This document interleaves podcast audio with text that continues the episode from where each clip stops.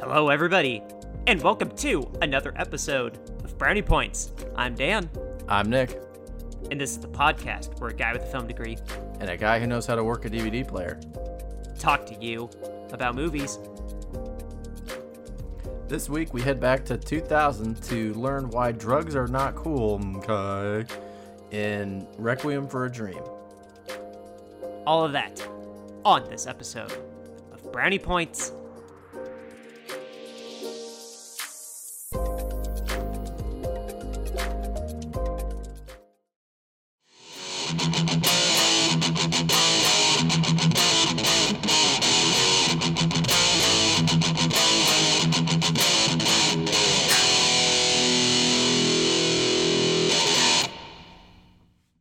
Welcome to our second review of the week. It is a trip in the time machine. Nick, let the listeners know where we took the time machine to. We t- we took the time machine back to 2000. We went and visited Ma. Hey Ma. Um, uh, we went and saw Darren Aronofsky's film Requiem for a Dream, a lovely movie that will definitely lift your spirits and make you uh, totally feel happy. I'm just kidding. It's gonna make you never want to do drugs or alcohol. Nice touch. but yes, uh, that is our second film, Requiem for a Dream. Like Nick said, it is from director Darren Aronofsky, and it is written by Darren Aronofsky and Hubert Shelby Jr., based upon the novel of the same name written by Herbert Shelby. Darren Aronofsky. uh, based upon the novel written by Herbert Shelby Jr., uh, they co wrote this film together. Uh, the film itself stars Ellen Burstyn, Jared Leto, Jennifer Connelly, and Marlon Wayans. Yes, one of the Wayan brothers in this dark, dark, dark, dark movie. Uh, uh, I guess I'll open the floor to you. I mean, I, I should. You picked this movie for the time machine. Um, so, Nick, this isn't your first time watching it, right? Uh, so, give this us. might this might be like my third or fourth. I I own it. I've not watched it a ton. I actually didn't watch it until uh, college. This was one of the first Blu-rays I ever bought.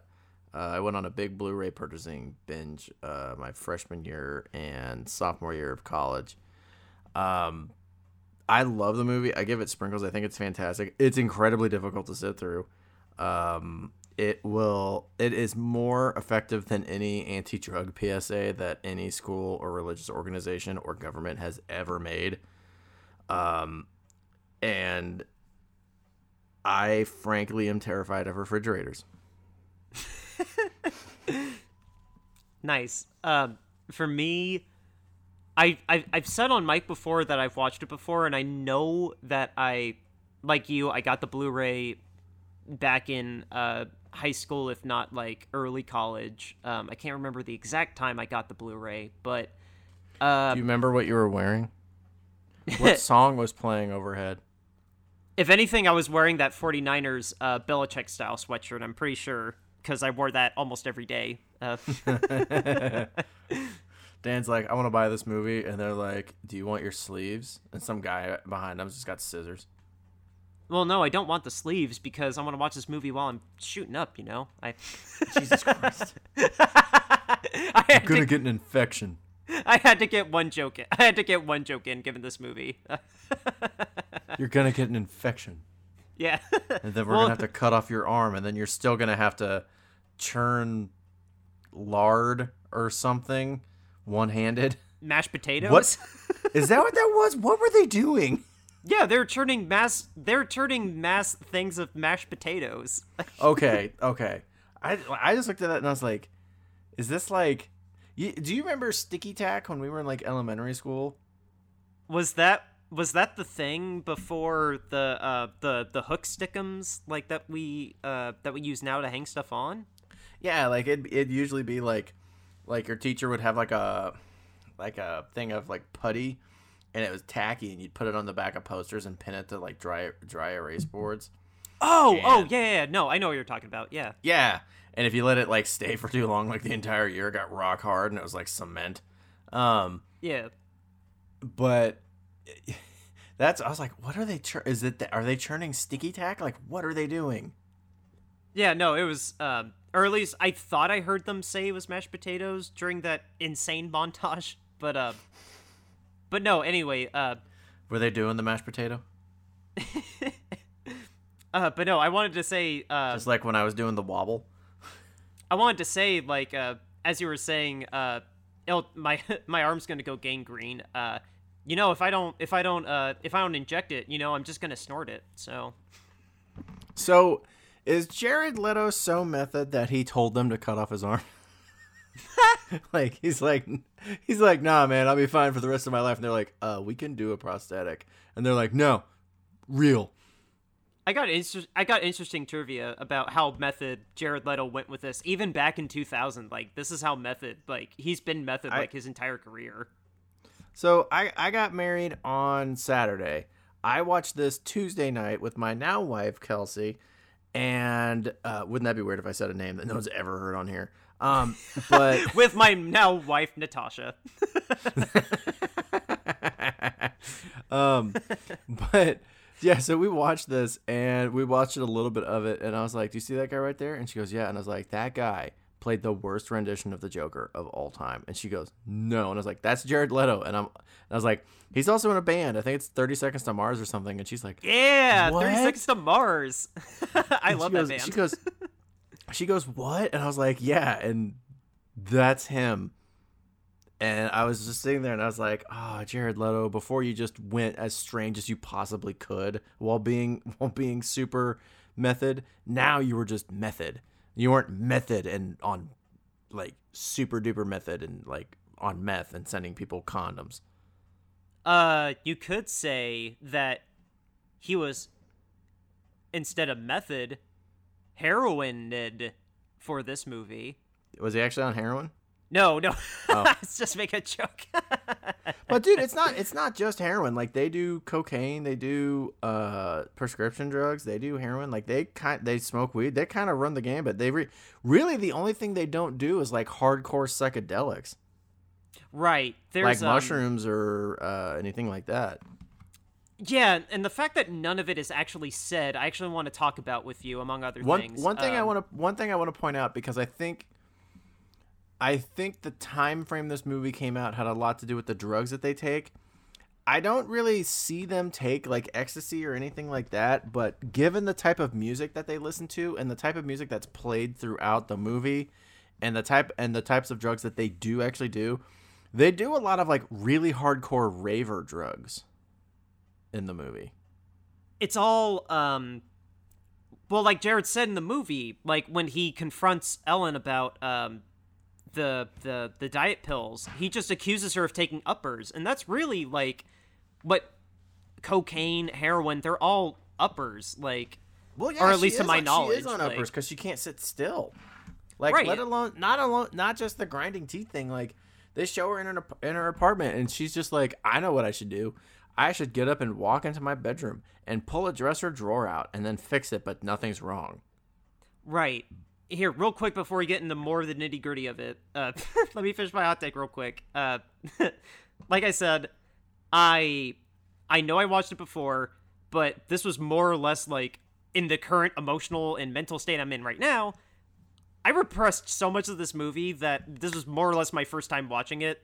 Like there was a couple movies we've had on the show where i know i saw it before but yeah i just forgot pretty much all of it in the meantime. But uh like you, I'm also giving this movie sprinkles, dousing it in sprinkles. Did we It do is- a rundown of our ratings? I can't remember. It was sorry, it was a long weekend. On our rating scale, uh, uh, a contender for best of the best of the year, if not a basically perfect movie, is a movie so good you do not uh, just get a brownie, you get icing, sprinkles, and all the fixings on top. A pretty good movie overall is a full pan of brownies. A so-so whatever 50-50 is a half pan of brownies. A movie that maybe's got one good thing going for it is a single brownie, and then a pretty bad movie overall that could be a contender for worst of the year is a movie so bad that you do not just get uh, you don't get a brownie. Sorry, that you don't even get a brownie. You get a cookie full of raisins. Uh, both of us give Requiem for a Dream a full pan of brownies with sprinkles. Uh, like you were saying, I'll just I'm more or less mimicking what you're saying. This movie is And they're not pot brownies, no. given this I- movie's content. I find this movie to be absolutely remarkable. It is just it is so emotionally effective and it's just so shocking. Even still, we're watching this 20 years later. It's still shocking. I cried when the movie was over. Uh the performances are amazing top to bottom. The cinematography, the editing, the the score, the way they all coalesce together. Like this was young Darren Aronofsky. Like I, I kept thinking about the other movies that he's made, like Black Swan, Wrestler, Mother. I could see traces of all those movies in this one. And so like I was taken aback by that, just like, oh my god, this is this is like where you started. Like I'm so glad that somebody saw this and said, "Hey, this guy is worth investing in." And he went on to create all the movies that he did after this cuz like this is not an accessible movie. Like uh, I mentioned last week that Tenet is Christopher Nolan's least accessible movie. Tenet is one of the easiest movies that you could watch compared to this one. Like this movie is not for the faint of heart. it's it's it's so aggressive in its message and its themes and what it wants to say that as uncomfortable as I was watching the movie, I I just I couldn't take my eyes away. And it it, it just it's hard for me to imagine somebody not being emotionally touched by this movie just from the sheer visuals uh the psychology of like what all the characters are going through. Like if you just watch this on a, a superficial level i feel like you're still going to be just as affected as somebody that wants to actually like analyze every single character like a normal character study film and it's Can you I- imagine the dick that would sit there and like not feel anything watching this movie? Dude, there was a guy when I saw Mother, like he was just like a beach bum with long blonde hair and shorts and a tank top. And when the movie was done, he was just like, "Well, that was effing dumb." Yeah, but he was high. Yeah, like the irony of watching this movie high. Like, how funny Can would you- that be? So, what is the movie that came out where these two people are high and they're laying in bed and then their like baby crawls on the ceiling and its head turns around 180 degrees and it starts talking to him? Uh, oh, oh man. Uh, I, I'm drawing a blank. I have no idea what you're talking about. I thought you were gonna. I thought you were talking about uh the the Lars Trier film for a second, uh, Antichrist. But instead of that baby's head turning around 180 degrees, it was the baby that falls out the window. Hang on a second, I'm gonna look it up. Baby The, on ceiling. the Exorcist, one of the Exorcist sequels. Trainspotting. Oh, I actually wanted to ask you if you've actually seen that movie. Like speaking of uh, drug addiction No, I, movies. I I've heard what it's I've heard what it's about. I know it's very similar to this movie about how drugs ruin these people's lives. Can you imagine watching those two movies back to back? Just like this woman got I- attacked by a fridge. Their baby is the exorcist. I actually want, like I said, I wanted to actually ask you if you've seen that before because it does, it does tackle the same topic, but like, uh, I mean, it's it's it's a Danny Boyle film that's set in England. It's not it it's a lot of it is superficially different than this movie, but So I haven't seen I haven't seen up Trainspotting. teeth. Do you hear what I said? Uh, no, I was just saying I hadn't seen Trainspotting. So the people start with messed up teeth. no one's head actually ends up. No one's head actually ends up in a toilet in this movie, unlike Trainspotting. I do know that happens. Whose head winds up in a toilet? Oh, dude, one of the only scenes of Trainspotting I've seen is uh this. Oh, I was thinking you were talking about this movie. I was like, no, Marion was in a bathtub. No, there's a scene in Trainspotting where Ewan McGregor's head ends up in a toilet, and then like he kind of gets like sucked. Ewan into it. McGregor's in Trainspotting. Dude, he's the main character. We gotta watch this. Where, where is it streaming? Dude, I am 100% down for watching Trainspotting. Like, I mean, maybe not necessarily Next week. next. We better Uh, get bummed out. Uh, not necessarily next week, but we need. I need a week to kind of relax after this movie. Uh, but yeah, no. Uh, Uh, well, you're looking it up. I'm getting like a. Oh, I found it. It's on uh, CBS, and it's on Amazon, Fandango, Vudu, Redbox, and Apple TV. oh, well, I was gonna say uh, anywhere for free, but um, So, real quick before we dive in, um, obviously it's been talked about before. I got married, and that's why last week we didn't have the show. Um, with uh, basically the way it worked was we got a bunch of gift cards to Target because we were registered there. Turns out pretty much everything on the registry was bought, and I also did not really ask for anything on the registry. Like we actually got told multiple times by multiple people, like, um, nothing looks like it's like something Nick wants. They're like, what does Nick want? So we got a bunch of gift cards, and we went we went to we went to Target, and I got my thing for the wedding, which was a 70 inch 4K capable LG TV. Um, so this was one of the first things I watched on it was this movie where these people take drugs, their pupils expand, and then a woman gets attacked by a fridge, and this guy's arm gets cut off. oh, I, Um, I applaud you. I I applaud you that that you you didn't christen this movie uh, your TV with this movie, but I I applaud that this is one of the first movies that you watched on it. Primal was the first movie I watched on it. Um, Right. right, one of, like I said, one of the first movies. but you know this movie was 20 years old and something i really want to put or point out is the detail to the visuals uh, watching it in 2020 i granted i know it's massively upscaled uh, they didn't have an hd version of the movie back then but you know. Well, they shot it on. i film, watched i watched the standard blu-ray not a 4k blu-ray but it was on a 4k tv so it played the blu-ray a little clearer. But they this movie has a style and it obviously is shown in the visuals a lot but they pay a lot of attention to the visuals like showing a close-up of someone's eye to show the pupil get big and then show all the blood vessels in their eye. Showing all the uh showing the blood rush through someone's veins and um all the way that the powder kind of poofs when it hits a when it hits something it's very interesting uh the the use of lighting especially in um I don't remember the lady's name, but the mom's apartment. Um, the use of lighting, especially in there when she's going nuts, is really, really good.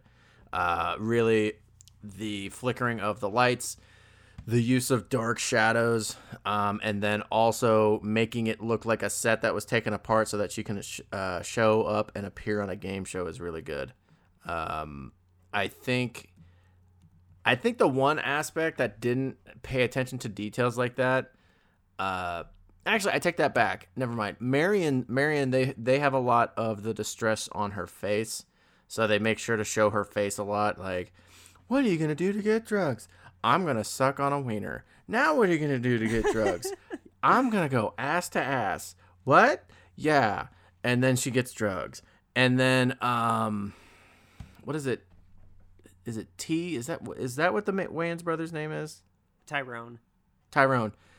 I really like um a lot of the stuff they show him go through has like everything be pulled away from the camera with him to show his distancing from his actual situation to what he's striving for, which is like to ha- make his mother proud and to be in like this kind of uh happy memory he has. So I really like the visual like this movie this movie's obviously very artistic. Like this is one of the more artistic movies that you will hear me say is really good.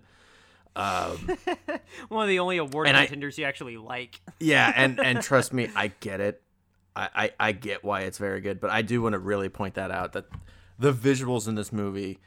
Um, you know, I I watched it. I watched a Blu-ray of it 20 years later, and I'm just like, man, I can't imagine like you don't have the capability of getting this detail back in the 90s or early 2000s, but you have to sit there and be like, trust me, it matters.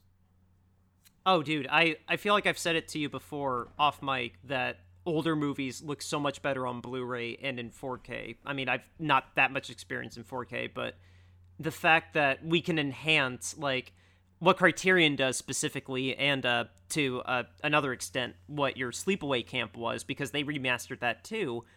It's it's it's different when you can scan a film negative and clean it up digitally frame by frame and uh, color correct it, uh, have the DP of the movie if he's still alive, supervise to make sure it looks all right and stuff. Like it's it's incredible how beautiful movies that are older than like 2007 look now and you can finally now appreciate all the detail that goes into it like like what you were saying like Darren Aronofsky in this movie strictly from a cinematography standpoint does so such a phenomenal Well, job of making every single frame of this movie We've keep even you seen, on- We've even seen why doing that back then mattered pretty recently with Sleepaway Camp.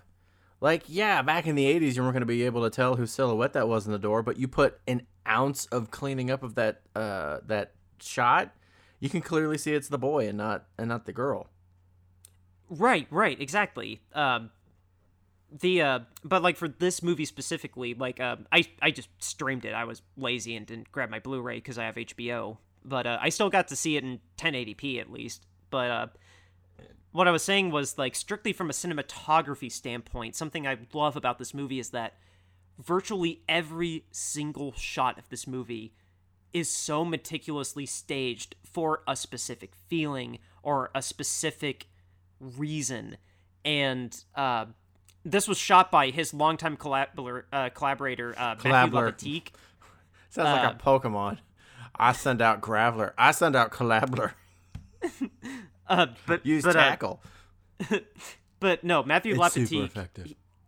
Matthew has shot a lot of uh, of uh, Darren's movies. Same with the, the the the composer, but we'll talk about the music later. Uh, but what Matthew does with him is that like as frenetic as the editing is uh, in the movie, every single shot between like the the insane amount of cuts that are in there is so deliberate. Like I noticed very at the very beginning of the movie, uh, whenever they're doing the drugs, he wanted to frame every single specific like, it's the drug, it's in the blood, or uh, I'm getting the or- the order mixed up, but like it's the drug, it's in the spoon, it's the lighter doing the click, it's melting the stuff on the spoon, it's the blood, it's the eyes, like it's so quickly cut, and then they relax for a minute and they fade to white and then like sometimes there's like quick time like the shot is steady or slowly zooming out or slowly panning left or right and then it's like in sped up time and just like little I, I liked I liked the use of the two shots that he had too, where it was like a split screen, even though the people were laying right next to each other. Or when uh, at the very beginning of the movie, when they're stealing the mom's TV so they can hook it for uh, dope money. oh my god yeah there it, it's it's adding that uh Like In you school- very easily could have just taken out like part of the wall and been like, "Oh yeah, we're just filming like there's like a wall in between them and they're talking." Like, no, no, no, no. I'm gonna take the time and effort to just put two cameras in this shot. uh, trivia about that specific scene in the beginning when he's taking the TV. They actually filmed that simultaneously, but they were on two separate, like, way far apart parts of the soundstage. Like the door that she goes into, Yeah. she actually ran to a separate part of the stage where another camera was set up. And what about what about the guy? Speaking of that scene, what about the guy that they sell the TV to? That uh, did a bell go off in your head of who that was? yeah, that was Salamanca. Yeah, Yeah. that was part. That was part of my notes. Was that was Salamanca But- from uh, Breaking Bad? But most importantly, he's Ace Ventura's landlord in the first Ace Ventura movie. Oh, no kidding! Seriously? And and the reason I know that is the first time I showed my dad is either Breaking Bad or Better Call Saul, and that guy showed up. He goes, "Hey, it's Ace Ventura's landlord," and I was like, "Is it really?" And he goes, "He goes, yeah, look that guy up. That's him." Oh, that's so funny. Uh, that actually is really funny. Uh, but uh, but back to what I was saying, like the, the short end of like the ramble I'm going on is that like every single shot, and progressively throughout the rest of the film, whether it's the Snorri cam rig, which I actually just sent you a picture of on our messenger, so if you want to pull that up real quick and take a look, you'll see The Jennifer snor- Connelly in the rig. Snorri Cam is how it's pronounced. the what? How do you pronounce it? Snorri rig. Yeah, I was talking about this rig in another movie where like it's on them in the front as they're walking around and running, and it isolates to like their chest, and shoulders. Yeah, pull up the pull up the picture I just sent you, and you'll see Yeah, I like s- I saw. Okay. Yeah, they use that so much throughout this movie, but uh, uh, uh, what I'm trying to say is like whether it's the 24 split screen or the frenetic cutting or the snorri cam or the extreme close-ups or the ultra wide fisheye lens like when Ellen Burstyn is in the hospital, which was the scene that disturbed me the most in the movie, frankly. Uh every single shot of this movie is to keep you on edge and distort your reality and how intense every camera angle is or how frequently the cuts are in the movie between the again the editing and the way Matthew shot this movie just slowly progresses as they get more messed up and delusional on these drugs and it just it complements what the story is doing so beautifully well. I just I cannot sing enough praises about how technically uh, well shot and edited all the footage of this movie is. It's it's it really I don't know, it's kind of astounding, really. It you know it, something else too is um, the story is. I, I don't think there ever is a high point. Like the highest point is when he's stealing the TV for his It's mom the- so he can get drug money. Like that's Yeah, the it's right there in the very beginning, character reaches yeah. in the movie. So it's a very tragic story, filmed in a very art artistic way. Like out of out of all the characters, the best thing to happen to any of them is when uh the mother is told she's going to be on TV. Like that's the best moment in the movie is getting a phone call that lasts 4 seconds. Oh, I thought you were gonna say the best moment in the movie is when uh Marlon Wayans ends up going to jail, but at least he has a shot of getting his life back together. Well, I mean, Because really, at the end of the day, like he's got the best outcome versus anyone else in the movie. I don't know. I mean, Marion look, she's she's She's in a psych her- ward. No, that's the mo- no no Marion, not the mother. Oh, oh, sorry, Jennifer's character. Yeah, yeah. Marion really has the best chance because she's not in jail. Well, here's the thing. She's not in jail and she can turn her life around. She's beholden to this guy that she's now a prostitute for. Like She could stop. the last shot of the movie is her cradling a bag of heroin because that's all she can live for. What kind of hope does she have? She could stop. I'm not saying it's likely. She clearly can't. I'm not saying it's likely. I'm saying she could stop. Because, I mean, here's the thing. Here's the thing. Her and Marlon could turn their lives around. Marlon at, least gets she's not in rehab. jail like Marlon. Oh my god. Oh my Marlon, God. what's funny too, Marlon, like, tons of bad stuff happens to him. He, oh, look, man, you got a white driver. the guy gets shot right in his face. Oh my god, Um, that scared the crap out of me when that happened. I completely forgot that happened too. So I just remember sitting there and I was like, where's the scene where someone gets shot in front of him and he runs out of a car? And then, like, four seconds later, the guy gets shot. I was like, oh, it's now. Um, and then him running was also snorri cam. Like you notice, Yeah. like the camera's it's fixed in a him. lot of this movie, honestly. I think the Um, most effective use of the snorri cam, honestly, was when uh, right after uh, Marion uh, prostitutes herself for the first time, and she's in the elevator, and then after the elevator, it's in the rain, and like she collapses like into the camera, and the rain's pouring like onto the camera. I, ugh, that shot was, ugh, that shot really shook me too. So, but what but what I'm getting at is, so he has the most screwed up stuff happen to him, but at the same time, he kind of has his life the, together the most. Really, he doesn't seem all that strung out. Like the only times you really hear him mention like, "Hey, we should get high," and it's a bad idea, is when he's like, "Well, what if we test the stuff?" Like, okay, like granted, don't do that, but um it's not like Marion where it's like I'm gonna do ass to ass to get drugs, or the one guy who like who's like, hey, I've got a pretty severe infection in my arm, but I'm gonna keep sticking needles in that, or the old lady who's like in a psych ward by the end of the movie and is just so desperate for love and attention she'll give it to pretty much anyone that will say hi to her. Um, right. Let me let me propose this and agree with you at the same time. I think Marlon Wayans' character has the most pure intentions um, in terms of the younger characters. I want to make a specific argument has, for Ellen. he has the out- most he has the most pure intentions of a guy who's willing to sell drugs to people. well he there are elements that he wants to um and this kind of ties into the novel even though the the i haven't read it but i read a little bit about uh how it deviated from the novel in the novel everybody that's not ellen burstyn's character is teenagers and the executives that were funding the movie said oh dear god these cannot be teenagers or we're not going to pay for this movie so No. Dar- so Darren said, okay, they, they won't be teenagers. They'll be like early or mid 20s. So, and I think that's a great idea, by the way. I'm glad this wasn't teenagers. So, I know that um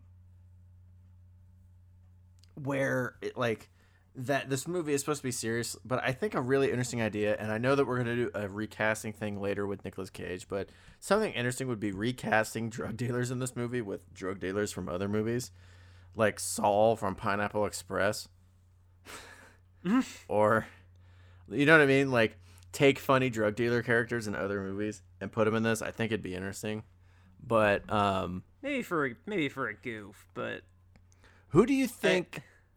Who do you think is the most tragic of the four characters in this movie? oh, I, oh, hold on. I didn't I didn't finish my thought on like uh I didn't finish my thought about the uh about uh all the other characters like in, in terms of like uh, where they're coming from a moral standpoint. I do have an answer for that question though. Who's the most tragic? Because I think it's pretty obvious. But uh, Oh, they need to replace Shooter McGavin, the actor that plays Shooter McGavin's character in this movie, with Shooter McGavin. like, just be like, you're I- gonna be Shooter McGavin, uh, and you're selling stuff on on TV because you're a hack golfer. Go, okay. well, okay, here. Let me say this. Make now. out with this old lady. let me say this now. Marlon is trying to get out of this kind of ghetto that he's now living in and go back to a place where he feels the same love that he had for his mom. Where in the novel, um, he's much younger and he wants to get his himself and his family out of like the ghetto. Like so it's kind of like if that happened but like much older. So like it's still that same mentality of like I want to get out of here out of this Coney Island ghetto and like find a better place. Jared just it's not said explicitly, but there is this void that is there from the husband dying of Ellen's character that he's now You trying know, to fill. could fill up with fill up that void with, and score some drugs. Is a dildo. Yeah. Okay, but like, so he's trying to like do that, and then he's also got his girlfriend. The girlfriend, I don't know. The girlfriend really is the only one that doesn't really have that big of a moral standpoint, other than like, she wants to feel this sense of independence that she doesn't have from She's- growing up in, in this uh not entitled but like this privileged family she feels guilty for having this privileged family She's So- the worst character in the movie. Like not the worst written, but like just the one where it's like, oh no I, I get what you're saying yeah like she's you're yeah. kind of the biggest prick in this whole movie, You're- including the guy that shoots a guy in the face. you're you're privileged you're guilty of your privilege which i can empathize with like you're guilty of the privilege that you came up in but because of that guilt you're enabling your boyfriend who is willing to bang you all the time into doing this because oh it makes me feel like more of a normal like person he's- like He's got his mind open to the world, and he's just he's on such another plane. It's fantastic. He has crabs. That's what he is. He is crab man. they even say right right on early in the movie like when they're on the roof like well I ha- he's like I have crabs. Well, no, he's like, well, what are you, well, what are you worried about? Like, why'd you run away? You have everything you need in the world. And she's, and she says outright, like, it's not about the money. I don't care about the money. Like, I care about the drugs. um, so then our fourth character, Ellen Burstyn, Jared Leto's mom, she's obviously dealing with uh, the loss of uh, her husband, and, And she's she's not dealing with it well. She's obsessed with this television show, and We got uh, a winner. and she We got a she- winner. and she gets this letter that says that she could be Juice on the by TV Sarah. show. Juice by Sarah. Juice by Sarah. Feed me, Sarah. Feed So, me, Sarah. so do you did you stream this or do you own this Blu-ray? I own it, but I streamed it for this viewing. I love that the menu for this just looks like that crappy like final screen on an old television like three payments of 1999 TV ad, and they just Oh, seriously? playing- they just keep playing Shooter McGavin's parts over and over. I'm like, this has no impact on the movie. it like means nothing. And they're like, this is our menu. Oh, honestly, that's kind of awesome. Like Yeah. that kind of makes me wish I put the Blu-ray in just to see that. That's kind of awesome. but uh, Did you um do you did you look at speaking of uh TV stuff? Did you look at the mom's setup when Jared Leto buys her the new like home theater and be like, did they get this from the set of uh Cable Guy? yes, that's what I thought too. Yeah, I was like, exactly I was like, the that's the same. TV. I was like, that's the same speakers and TV. It's got the like the mixer in the glass box with the tower speakers, and then the 32-inch TV on top. Yeah. like- Remember when 32 inch TVs were that size? Oh, dude, I mourned when my parents' 32-inch TV died. Like, cause they had that for like over 20 years. Yeah. Dan, Dan's Dan's just sitting there crying, and Rachel comes downstairs. And she's like, "What are you crying about?" And he's like, "The TV died." And she's like, "We can go outside." And he's like, "I don't like outside." We watched Rugrats on this. We watched 9/11 on this. Like. Uh, maybe don't mourn the fact. Maybe don't sound like you're mourning that. Um, I mean, I mean, yes, I mean, yes, We I watched mean, so much history. We watched mourn- so much history mourn, on that mourn TV. 9/11. Don't mourn that you watched it on that TV. Um, I mourned that I, I I grew up in front of that television. That's what I was mourning. it's pathetic. If that TV Um, could talk, it would be like, "Oh, I remember when you were this tall, like your like your great grandma, whatever." Like, How did you date more people than I did? Um,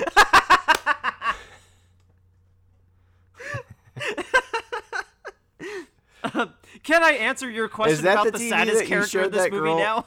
is that TV the one that you showed that girl Clockwork Orange on? no, that was at her house. That was at her house. Did you take house. it with you? You're like, you got to see it on this TV. Yeah, with the chain and the furnace connected to it. Ma, how come you gotta make me feel bad for stealing from my own ma? Hey, ma! Like, I'm not kidding you. When someone said ma, I fully expected some lady to walk in with a, like a, uh, big pot of like pasta sauce. hey, what? No effing ziti? Like. I'm sitting, I'm sitting here all alone. My son's gone. Uh, Well, maybe you can settle down. I mean, us girls start having babies.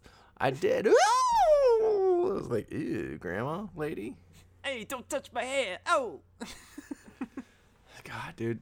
So, at the most tragic character of this movie. I want to answer that question. Yeah, I was gonna say because after that, I have another question. That's It's really easily stupid. it's easily the character I was just finishing describing her backstory towards. It's Ellen. I felt so because well, especially because you see like her using drugs the most in this movie. That was something else I forgot was that you you see everybody use drugs, but in terms of like prolonged use, you see her literally start to finish. You even see like oh well these pills aren't working doctor and i i don't feel right and he's just like oh well just get this prescription filled and then she decides oh well instead of this one drug at lunch and one drug at dinner what if i just take all of them at once throughout the day and like for lunch and dinner. like that's my lunch and dinner is just these pills. Right think- exactly So I actually have a question for you about her. Do you think that her mental state was all there before she got on the drugs? I think one could no. one could argue that it wasn't because of dealing with the trauma of losing your husband after however many years it was it had to have at least been 30 like at, I- at I minimum think- 30 I think she had some sort of depression already. Yeah. Because well, that's a great argument because you could all you you could present evidence that like, hey, when she gets when she thinks about the show before she gets the letter, or after she gets the letter, sorry, after she gets the letter, she wants to look great on TV. When did she last look great in her life and feel great? Or look good, think feel that she looked great. yeah, look good, feel good, pay good, live good. Like, it was at his high school graduation, Jared Leto's high school graduation. Which, by the way, I love in the picture. She's the only one that looks happy. The dad Yeah. looks moderately disappointed that he didn't get honors, and then Jared Leto's like, "I don't know what to do with my life." Yeah, and he's like holding his arm, which is another indicator, like a nice subtle visual indicator, like that he's holding his arm that we end up seeing him get amputated later in the movie, but um but yeah, so she looks at that and is like, "Oh my god, I my life can't be fulfilled until I get into that dress." Like the fact that it's visually cued that early in the movie. No, that that honestly is a great case for oh, she was already unstable. Uh so you could also say that this movie is a great critique about uh, the pharmaceutical industry because do you remember how nonchalantly every single time a doctor is on screen except for the last 10 minutes of the movie where they're all just like well i can help you lose weight just take this Yeah. oh you feel bad take this like It's like even the joke- doctor that like does the it's like hear- electrotherapy it's like the, joke you hear from comedians when they talk about getting a weed card. They're like, you just have to go to a place, and that's it. And Yeah, like, even the- you don't have to the- have symptoms or describe anything. It's just like, yeah, cool. Here's your card. Like, even the doctor that does the electrotherapy i just watched the scene again uh, before we Christ, taped man. That dude, I don't even understand how they can legally get away with that because you're saying that this woman is checked into a mental hospital. She therefore is mentally incapacitated. How on earth can she sign a form allowing that? There are there are legal precedences where like if somebody is mentally incapacitated somebody is the uh, uh what's the right word for it the uh the, the legal Uh, um uh Not the, legal uh, guardian. It's um uh not right of attorney right of uh, yeah, it's right uh, of attorney. is that what it's called right of attorney Essentially, yeah. okay so yeah she didn't have a right of attorney and did you notice that she wrote her signature backwards Yeah. she wrote it from right to left instead of left to right. Like, oh my god, they completely electrocuted her. Com- uh, a hundred, a hundred percent illegally. Like, Well, the other thing I love too is like the the scene where they're feeding her and the guy's just like talking about like a fishing trip he went on, and then the one guy's like swallow. Oh my god, that was the last note I had of the movie. I didn't have a, I, I didn't send you my notes for this one because I forgot to. But the last note I wrote in the movie was when they're trying to put the the the feeding tube in her nose, and I type in all capital letters, just sedate her, like. Dude, Like, if she's So- putting up that big a fuss, just sedate her. Like, why are you trying to force her with her conscience and then just go, well, well, that didn't work. Let's just go ahead and give you uh, ETC. Like, so you said something that's actually kind of funny because Kelsey, being the medical professional she is, literally they pull like she knows. did you have her doing. watch the last 10 minutes of this movie, by the way? She watched the entire movie with me. Oh, dear God, I'm so sorry, Kelsey. So, so she, so they get to that, they get to that point where they're about to shove like the the thing up her nose so that they can start like forcing her with a turkey baster, and they pull it out. Kelsey immediately knows what it is, and she goes, "You," she goes, Kelsey goes, "You don't do that while they're conscious." and then Thank you. Thank like, you, yeah, Kelsey. Everyone's like, knock her out. Thank you, so my note is valid. Why didn't they sedate her? Oh my god. Can we talk about just like in general the last 10 minutes of the movie? Like I mean, we're we're clearly like 40 minutes into this review, not doing a scene by scene breakdown, but oh my god. The last 10 minutes of this movie are horrific, dude. A hundred percent.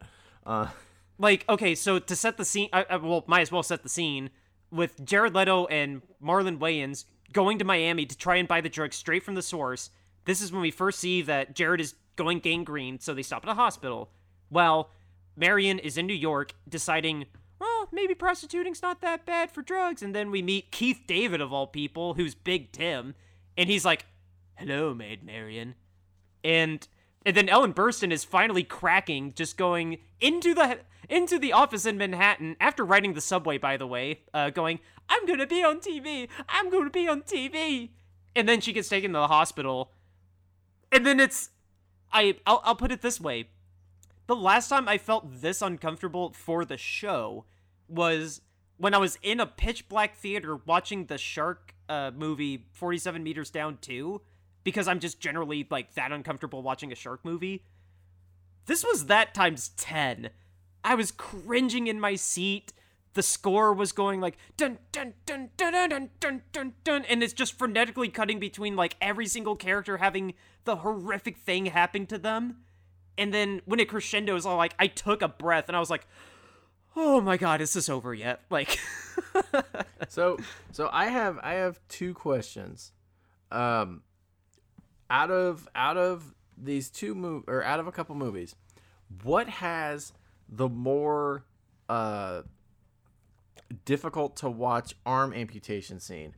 This or World War Z? Oh, oh my God! I don't remember the World War Z one. Oh shoot! I, The the lady with the shaved head gets bit by a zombie and Brad Pitt just grabs a machete and hacks off her forearm to see if turn. oh, I remember there was a lady with a shaved head. I don't remember her getting her arm cut off though. Shoot! It's been like seven years, or it's been like eight years since I've seen that movie though. Shoot! I thought you were gonna say hundred. I thought you were gonna say 127 hours. I have not seen that movie. Um, Oh, okay. Well, okay.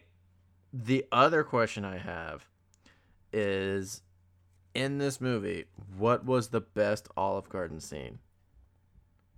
Was it the scene where Marlon? What do you Wayans mean by having what do you mean by best? Like in what context do we mean best?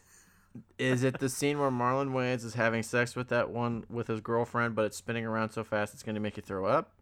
Is it the scene? Is it one of the scenes with uh, where uh, is or is it the scene where Marion on Keith David, or is it the ass to ass scene? Your thoughts? I don't I don't know what constitutes best in this. Like Answer the question. the only one I wasn't uncomfortable with or the one I or no, the one I was least uncomfortable with was the Marlon Wayans one, I guess. Like cuz the other ones say were I would say that that was the best one too because it didn't leave me depressed. Well, the other ones were just sad because like it's after Jared Leto like calls Marlon because Marlon said, "Well, he doesn't he doesn't deal the pure except for... so he's so after he has the argument when Jennifer is uh going through withdrawals and it's just like, "You worthless junkie." And then he's like, I love I love when she's like, "It's your fault we got high last night." It's like, "Yeah, you were the one that pressured him in the first place." Like, yeah.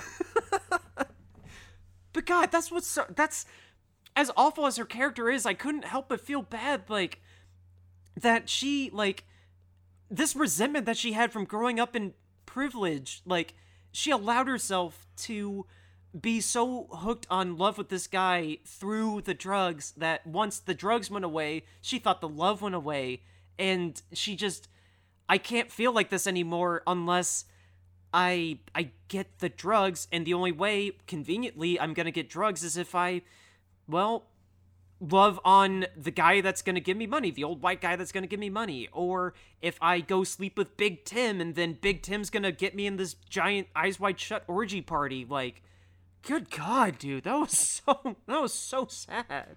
God, dude, that guy at that like sex party thing that they were like, "What do you want us to do next?" and he goes, "Ass to ass." I was like, "God, you're such a creep." I'm Like, squir- oh, I'm squirming in my seat just you saying that. That was so disgusting. just like his voice and the way he said it, and he's so mad. If he's like, "What do you do? What do you think you're gonna do? You're gonna take your butt and your and you do, and then you go back to bed. What do you do? Like, Ugh. Oh, that was the only scene that got edited for uh, an R rating, by the way. Like, like watching that scene, I was just sitting there and I was like, you know what? If this guy, if this character has a heart attack in the scene, I'm not gonna feel bad. this movie was NC 17, and Darren Aronofsky fought and said, I cannot cut a single frame of this movie and, like, keep maintain its integrity. Get my point across. But it turns out, funny enough, the only thing that got cut was in the last montage where I think he cut two total seconds of Jennifer Connelly's like intercuts. Like it was supposed to be just like a hair more graphic. And the runtime was virtually no different, and that's all that the difference was between the director's cut and this cut. Dude, that's that scene's so like hard to sit through because of everything that's going on. But then like all the dudes are just like, it's like, God, you're creepy. Well, it's not just that. Like, I mean, yeah, that's disturbing enough, but this is like when everything falls apart. She's getting electrocuted. Jennifer or Ellen's getting electrocuted. Jennifer's uh, in an orgy party. Marlon is throwing up from withdrawals. Jared gets his arm cut off because they can't save his gang- gangrene arm. Like, oh my god, I this makes me actually want to ask you a question that's been in the back of my mind. I wanted to save it for here near the tail end of the review. Did you actually look up what like literally Requiem for a Dream means? Like just the title. What Requiem for a Dream means? No, Okay, I have it right here uh, on my sounds like a song. Yeah. A requiem is a song uh, or a gathering of people. I, okay, I don't have a requiem, the word right in front of me, but requiem itself is more or less like what you were saying, like a song mourning for the dead. Um, or I think it was like a mass for honoring the dead. So I, I, I looked up, I just straight up Googled like Requiem for a Dream meaning, like trying to find the title itself after I looked up the word Requiem. And I don't have the author of this. It doesn't have an author specifically, but I love the way that this person surmised what it means. Quote, it is a story about the death of dreams and the alienation of people who could make you fulfill those dreams, hence aptly named Requiem for a Dream. This movie is literally the death of everybody's dreams. She wants to be on TV and feel like she's appreciated. She, uh, the other girl, wants to feel loved and feel independent, making her own way. The two guys want to feel fulfilled as like businessmen and that they made it their own way from the bottom, like using the drug money to make it out of uh, out of Coney Island, and then because they all use drugs to their own extent and their own drugs to their own ways, they're delusional from their dependency and think that they're getting closer to the finish line, and then ultimately all their lives are ruined, and that is the death of the dream. And I, ah, chef's kiss, ah, so beautiful. Wouldn't it be funny if at the uh, at the end of this movie, um, Jared Leto, he's just like that when she's like, "Don't worry, we'll send for her. She'll come for you," and he's like, "No, she won't." If that nurse was like, "All right, fine, I'm trying to make you feel better, but never mind," and she's like walks up like it's real snippy with him and walks off.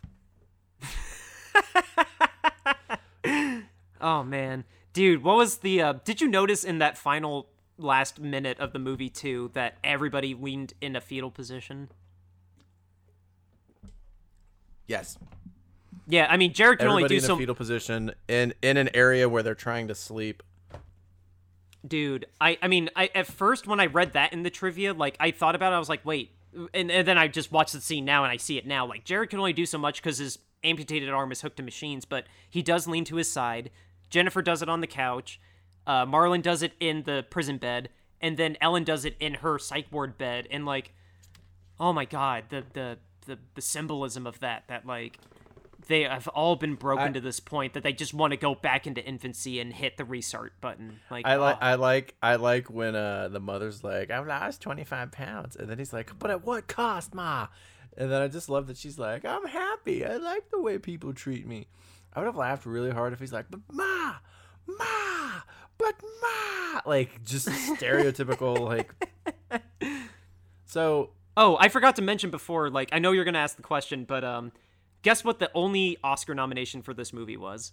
score No, it was Best Actress in a Leading Role for Aaron, for Ellen Burstyn. That was the only Oscar nomination this movie got, surprisingly. Well I think she did pretty good because when she pretends to be the person in the TV it's nothing like what she's like outside the TV Oh, dude, when she has the monologue talking to Jared about like what it feels like to be old, that for me was like, oh right. However, like I don't like whatever you do in the rest of the movie, I, I here's your Oscar nomination. That that monologue she has about feeling old was so heartbreaking. so who would you cast Nicolas Cage to be in this Big Tim. Sorry, Keith David. I I I only see Nick Cage in the Big Tim role. Hello, Maid Marion. I didn't take my penis out to get fresh air.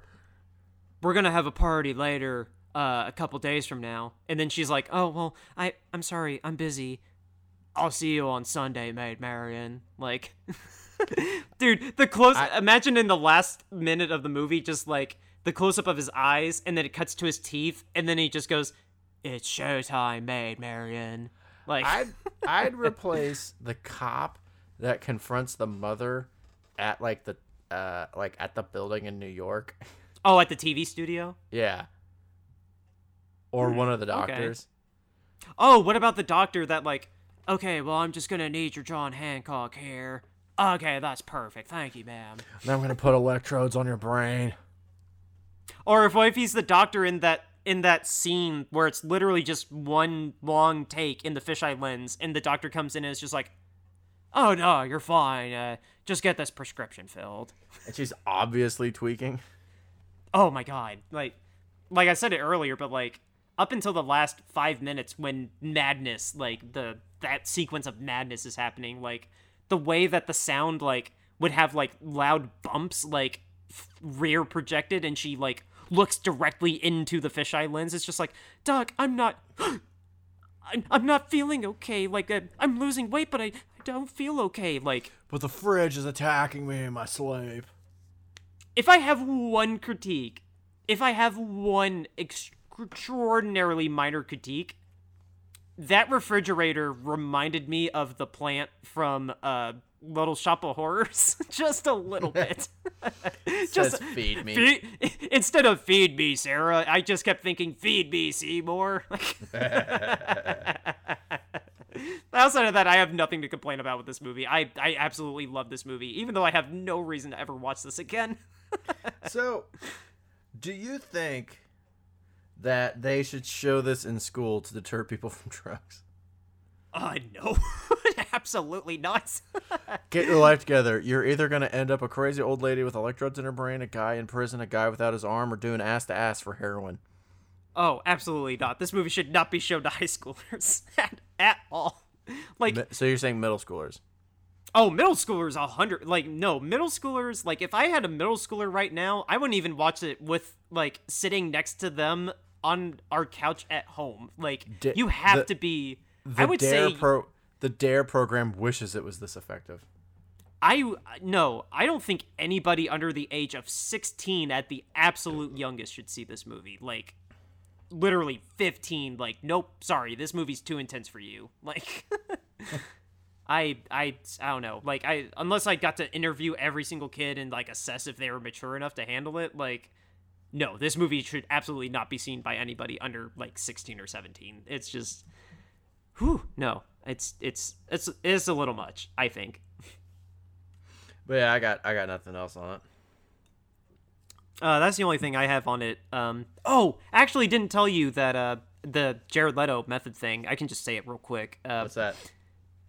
Jared Leto uh, said in an interview that he actually spent time in Brooklyn, like going around the streets, finding, uh, well, finding addicts and like sitting down with them, talking to them, and uh, trying to get to know them, like as people, as his research to try and uh, get into that mindset. And uh, How many times did you get robbed? well, I didn't, it didn't say that, but uh, and surely, he- well, actually, I don't know if back then he would have had security, but uh, there was another bit of trivia that said that like whenever he would uh, have a needle like on camera, it was just filled with water, but he would still like inject himself with the water. And he said hmm. just doing that was traumatic enough, like for him mentally, like even in front of a camera, that like it deterred him from having any inclination or thoughts as to like oh my god i i don't un- i don't know how people do this i i cannot fathom actually doing this in real life Ugh.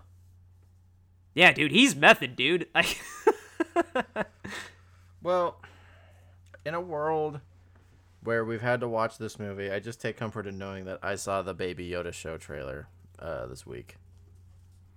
ooh actually i didn't watch that yet i've managed to just not I- have no excuse. I just haven't watched it yet. I've just got other things going on, so maybe I'll Baby watch Yoda, Baby Yoda is what has gotten me through this pandemic. and chicken nuggies. You know what's funny is I actually got chicken nuggets yesterday. The nice. Eh, that's funny. Uh, But yeah, I got nothing else to, to give on this movie.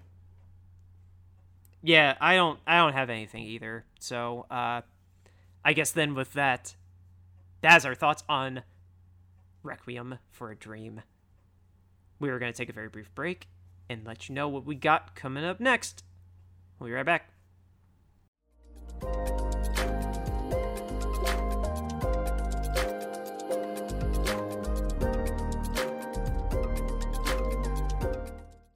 All right, everybody. Thank you so much to Isla Marfin of Fugue for the bumper music before this episode started and before this little outro here, as well as Nick. Thank you for providing your guitar riff that we use before your reviews every single week.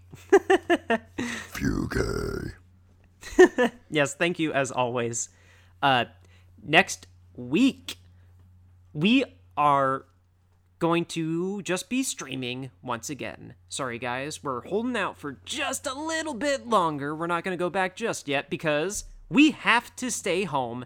We were so excited when this trailer came out, and the film dropped during I Nick's gotta, wedding. I gotta break in that TV I talked about, man.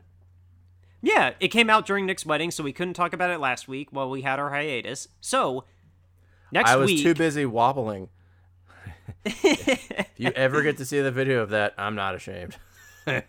oh my god, I I will share that eventually. Um, if listeners haven't seen it already. Um, but yes, uh, we we already had uh this week's movie slated for our big comeback. So next week, we are going to be watching the Netflix original film, The Devil All the Time, starring My girl wants to devil all the time, devil all the time, the film stars Tom devil all the Holland. time. Jesus. The film stars Robert Pattinson, Tom Holland, Bill, Bill Skarsgård, Riley Keough, Sebastian Stan, Mia Wasikowska, and a whole slew of other people. This cast is incredible. We were so pumped for this one. Uh, we talked about the trailer a couple weeks ago. It dropped on Netflix on September 11th, but we will finally be reviewing it next week for you guys. Sorry for the delay on it if you were holding out for our thoughts on it, but now is the time. We will let you know our thoughts on that next week. Uh, for our second film, it's actually gonna be my pick for the time machine. During quarantine, Granted, I, I rare- want I want you people to understand. I said my pick was devil all the time, so I still won. yes, yes. I well, hey, I'm 100% watching Devil all the time too because it's a new movie and frankly the trailer looked awesome. But uh, but yes, that aside, Please don't suck. Please do not suck. eh, the Rotten Tomato score was like 68 the last time I checked. So Eh, I don't know. 50-50. We'll see. Uh, hopefully it's good though. But uh, but yeah, we'll let you know our thoughts on the devil or the devil inside. The devil all the time. I'm gonna get on here like I watched a movie we've already seen. yeah. uh, next week though, for our time machine, I am picking it exclusively uh, because I haven't been doing that that often this quarantine that we've been going through. And guess what, people? It's a movie that I wanted to watch a couple months ago over the summer, but uh, thank you, Hulu. You pulled it the week that we wanted to watch it. So it's right now on Netflix. It is the Hughes brother film Menace to Society. We're actually finally going to watch it because Netflix has it. I confirmed it's still going to be on there next week. We are finally going to be talking about it. Uh, for those of you longtime listeners that were hoping that we talk about it, we finally will. And yeah, uh, I've like I said before, when it got pulled, I wanted to watch this movie for a while now. I've never seen it before. Nick, you definitely haven't seen it before, right? No, I've never seen it. All right, word. Well, next week, oh my god, next week is going to be a great week uh, between those two films, uh, especially because I'm super, I'm particularly pumped for Menace. But uh, but yeah, no, we like I said, we we did a whole part of Brownie Bites for the Devil all the time, so should be a great week for both of us and you all next week while we talk about these movies. Nick, let the listeners know where they can reach out to us on social media in the meantime. Facebook, Brownie Points Guide to Cinema, Instagram, Brownie underscore points underscore guide, and Twitter at Brownie underscore cinema, as well as Brownie Points Guide to Cinema at gmail.com. Make sure you send us Brownie Bites ideas, whether they are topics to discuss, countdowns to do, or movie trailers you want us to discuss, things like that, as well as time machines to review and movies go out of our way to see whether they are streaming or in theaters. Um, also, send uh, send us reviews on whatever format you're listening to us. Uh, if we find some that we like, we're gonna start reading them on the show. But that's the best way to help us grow is to give us reviews. And if you thought I was gonna be rusty after a week off of not having to do this, you were very wrong. Yes, and with Rattled that off like a G. yes. And with that, whether you are a first time listener or a long time listener, we will continue to be in your ears on Apple Podcasts, Spotify, Google Play, Anchor.com, and all of the other podcasting platforms out there for you. I know a lot of foreign listeners use uh, Overcast, so thank you, as always, everybody that does listen to us. Uh, thank you for the feedback that we have had. And, uh, you know, I say this every week, and I will continue to say this every week. With everything that's going on in the world, be kind, be empathetic, shut your mouths, cover it with a mask, open your ears. That is the only way that we're going to get through all of this. Every single thing is just be kind, be empathetic, wear your damn mask, wash your hands. And honestly, the world seems like it's going in the right direction, so let's keep it going in that direction, people.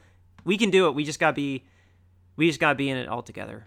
So, with that, thank you for listening. We'll be back next week again with The Devil All the Time and Menace to Society. We'll see you then.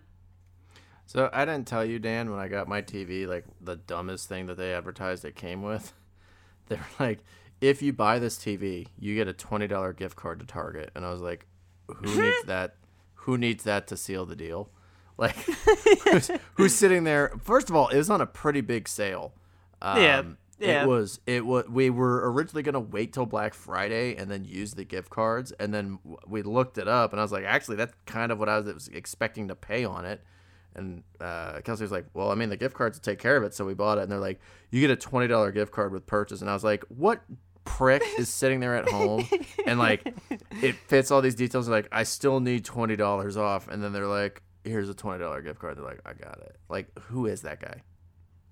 As long as you turned auto motion plus off, that's all I care about. If I So come I'm- over I'm and that's on, I'm going to be furious. Here's the thing. I looked through the settings to turn auto motion plus off and I can't find it, but I haven't seen an issue. So I'm waiting for you to come over and take a look at our picture settings and tell me if I'm missing something. I'm going to show up and watch two seconds of the movie that we watched together and go, oh my God! And flip Tom- the table. Like, Tom, Cru- t- if you hit that thing with a table, I swear to God, it will it will be the end of the show. Not because I won't be speaking to you, but because you won't be speaking. And not because you're dead. I will rip your jaw off. that's fair. That's fair. I, will- I will control myself. I'll be like, I activate my trap card called "You don't have a bottom half of your head anymore." Um, I I activate pot of greed in the throat. um, but uh, yeah, I'm I'm waiting for when you come over to kind of take a look at it because I I looked, I didn't see Auto Motion Plus, but Tom Cruise is gonna show up and he's like, "What's wrong with your TV?" And he starts running. oh my God! I'm so thankful that you watched that same video. You forced me to. I know. I'm just saying. I'm glad you actually watched it.